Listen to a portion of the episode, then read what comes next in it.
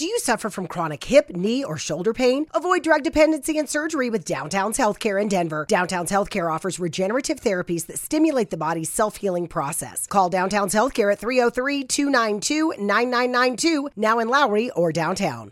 Hello friends mister Caddy के channel में आपका स्वागत है मैं हूं अदिति और आज फिर हाजिर हूं एक नई कहानी लेकर आज की हमारी कहानी देवी पार्वती की कहानी है सर्व मंगल मांगल्ये शिवे सर्वात साधिके, शरण्ये त्र्यंबके गौरी, नारायणी नमस्ते।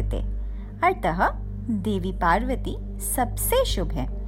वह भगवान शिव की दिव्य साथी है और एक शुद्ध हृदय का हर इच्छा पूरा करती हैं। मैं देवी पार्वती का सम्मान करती हूँ, जो अपने सभी बच्चों से अत्यंत प्यार करती हैं और मैं उस महान माँ को नमन करती हूँ। जो मेरे अंदर निवास करती है और मुझे शरण भी देती है। ब्रह्मांड के निर्माण से पहले केवल एक भगवान भगवान सदा शिव हुआ करते थे।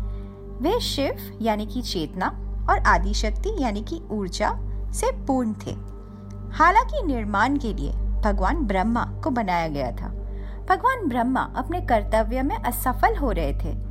क्योंकि उन्हें सभी प्राणियों के अंदर आदि शक्ति, यानी कि स्त्री ऊर्जा की आवश्यकता थी।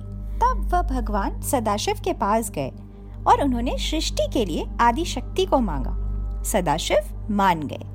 हालाँकि भगवान ब्रह्मा अपने प्रेम से बिछड़ने का दुख जानते थे। उन्होंने सदाशिव को वचन दिया कि वह शिव को सती के रूप में आदि शक्ति अवश्य लौटाएँगे, जब शिव दुनिया में भगवान रुद्र के रूप में जन्म लेंगे। हालाँकि जैसा कि हम सभी जानते हैं कि शिव और सती की कहानी काफ़ी दुखदायी थी, क्योंकि सती ने अपने पिता दक्ष के अहंकार और शिव के अपमान के कारण खुद को मार दिया था। उन्होंने अपने पति के सम्मान की रक्षा करने हेतु खुद को जलाने का फैसला किया। उन्होंने घोषणा की कि उनके अगले जन्म में वह किसी ऐसे व्यक्ति के घर में जन्म लेगी जो शिव का असीम सम्मान करेगा। और उस जीवन में वह फिर से शिव के साथ एकजुट हो जाएँगी।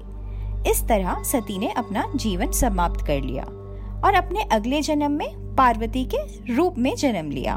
तब उन्होंने शिव से दोबारा विवाह किया। देवी पार्वती, जैसा कि हम सब जानते हैं, भगवान शिव की संगनी है। वह स्वयं आदि शक्ति है और कुंडलिनी शक्ति के रूप में हमारे भीतर रहती हैं। देवी पार्वती, राजा हिमावन और रानी मीनावती की बेटी थी। वह भगवान शिव के साथ विवाह करने के एकमात्र उद्देश्य से पृथ्वी पर पैदा हुई थी। बचपन से ही उनके मन में शिव के प्रति असीम श्रद्धा और प्रेम था। राजा हिमावन और रानी मीनावती विष्णु के भक्त थे और शिव के प्रति पार्वती का ऐसा समर्पण का कारण समझ नहीं पा रहे थे। राजा हिमावन हिमालय पर्वत के राजा थे। नागों के राजा हिमावन के साथ युद्ध करने की योजना बना रहे थे, क्योंकि वे हिमालय पर राज करना चाहते थे। तब ऋषि ददीची जो एक शिव भक्त थे, ने राजा हिमावन से अनुरोध किया कि वह रानी मीनावती और पार्वती को उनके आश्रम में रहने दे, क्योंकि वे वहाँ सुरक्षित रहेंगे। हिमावन ने अपनी रानी और बेटी को युद्ध खत्म होने तक ऋषियों के साथ रखने का फैसला किया। इसलिए पार्वती के जीवन के प्रारंभिक वर्ष आश्रम में अनेक शिव भक्तों के साथ बीते। ऋषियों को पता था कि वह बड़ी होकर शिव से विवाह करेंगी। आश्रम में रहते हुए ऋषियों ने उन्हें शिव का पूरा ज्ञान दिया। रानी मीनावती ये सबसे बहुत खुश नहीं थी। वह शिव को एक बेघर सन्यासी मानती थी और सोचती थी कि उनकी बेटी पार्वती राजकुमारी होने के नाते केवल एक राजकुमार के लायक है, ना किसी वैरागी के। दूसरी ओर, पार्वती शिव के प्रति इतना समर्पित थी कि वह हर समय शिव के बारे ही सोचती रहती थी। मीनावती ने पार्वती को शिव और उनके भक्तों से दूर रखने का पूरा प्रयास किया, लेकिन वह असफल रही। कुछ वर्षों बाद राजा हिमावन नागो के खिलाफ युद्ध जीत के वापस आ गए और उन्होंने मीनावती और पार्वती को अपने साथ घर ले जाने का फैसला किया।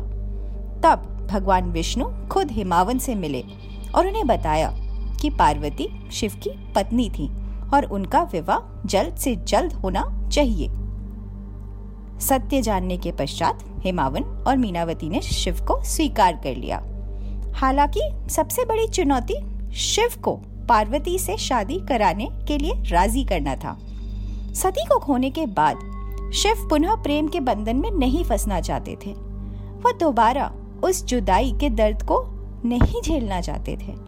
उन्होंने खुद को ध्यान में ऐसा समर्पित कर लिया था कि उन्हें वापस किसी भी सांसारिक संबंध में नहीं जुड़ना था। जब कामदेव ने शिव के अंदर प्रेम की भावना जगाने की कोशिश की तो शिव ने अपनी तीसरी आँख की आग से कामदेव को मार डाला। उन्होंने सभी देवी देवताओं की याचना को खारिज कर दिया और घोषणा की कि वह फिर कभी शादी नहीं करेंगे। शिव और पार्वती का मिलन संसार के लिए आवश्यक था। उस अवधि के दौरान एक तारकासुर नामक राक्षस तीनों लोगों पर राज कर रहा था और सबकी हालत खराब कर रखी थी।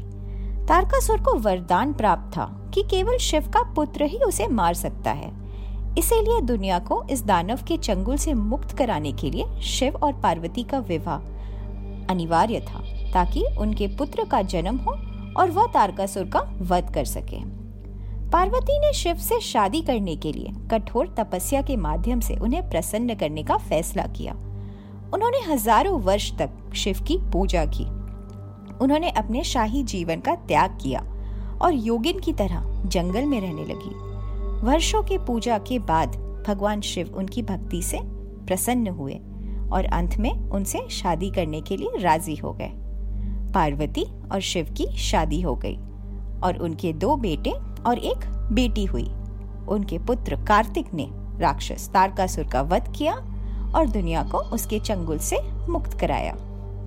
तो ये थी पार्वती की कठोर तपस्या की कहानी। हम फिर हाजिर होंगे एक नई पौराणिक कथा के साथ।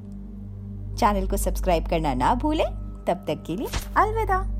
Don't let being treated for pain be a pain. Come to Downtown's Healthcare, 950 17th Street in Denver. Find out how to reduce pain naturally without surgery, without drugs. Call Downtown's Healthcare, 303 292 9992, now in Lowry or downtown.